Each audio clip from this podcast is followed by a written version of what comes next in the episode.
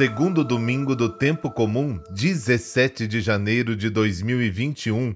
A cor litúrgica de hoje é verde. Este podcast está no seu formato reduzido. João, capítulo 1, versículos de 35 a 42. Naquele tempo, João estava de novo com dois de seus discípulos e, vendo Jesus passar, disse: Eis o Cordeiro de Deus. Ouvindo essas palavras, os dois discípulos seguiram Jesus.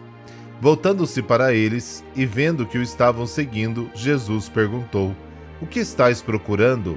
Eles disseram: Rabi, que quer dizer mestre, onde moras? Jesus respondeu: Vinde ver. Foram, pois, ver onde ele morava, e neste dia permaneceram com ele. Era por volta das quatro da tarde. André, irmão de Simão Pedro, era um dos dois que ouviram as palavras de João e seguiram Jesus. Ele foi encontrar primeiro seu irmão Simão e lhe disse: Encontramos o Messias, que quer dizer Cristo. Então André conduziu Simão a Jesus. Jesus olhou bem para ele e disse: Tu és Simão, filho de João. Tu serás chamado Cefas, que quer dizer pedra. Palavra da salvação. Glória a vós, Senhor.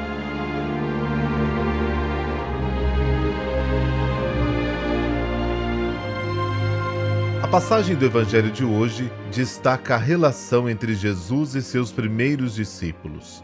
O texto apresenta o fato histórico do chamado e a mensagem teológica sobre a fé que move os passos e o coração no seguimento de Jesus.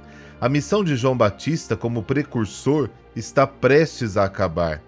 Quando o noivo chega, o amigo do noivo deve retirar-se e este é o momento de João Batista abrir caminho e sair de cena. Tanto que os dois discípulos dele se tornaram discípulos de Jesus.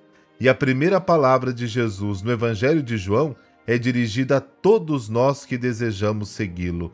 O que procurais? Na verdade, é uma pergunta fundamental que convida o discípulo a esclarecer para si mesmo o que realmente busca na vida. Com esta pergunta simples, Jesus cava o coração dos homens, apela aos seus desejos profundos e traz à tona seus pensamentos mais verdadeiros. Ir a Jesus, ver para onde ele vai e estar com ele são expressões que convidam a uma experiência pessoal e direta com o Senhor. O verdadeiro discípulo segue Jesus não pelo impulso de outros, mas porque estão fascinados pela experiência pessoal que fizeram. E a partir deste momento, não seguram mais para si, mas passam a chamar outros para que o conheçam também e anunciem com certeza: Jesus é o Messias. Sejamos também nós a experimentar pessoalmente o Cristo e nos tornemos cada vez mais anunciadores do seu amor e da sua presença. Deus te abençoe. Em nome do Pai, do Filho e do Espírito Santo. Amém. Um excelente domingo para você.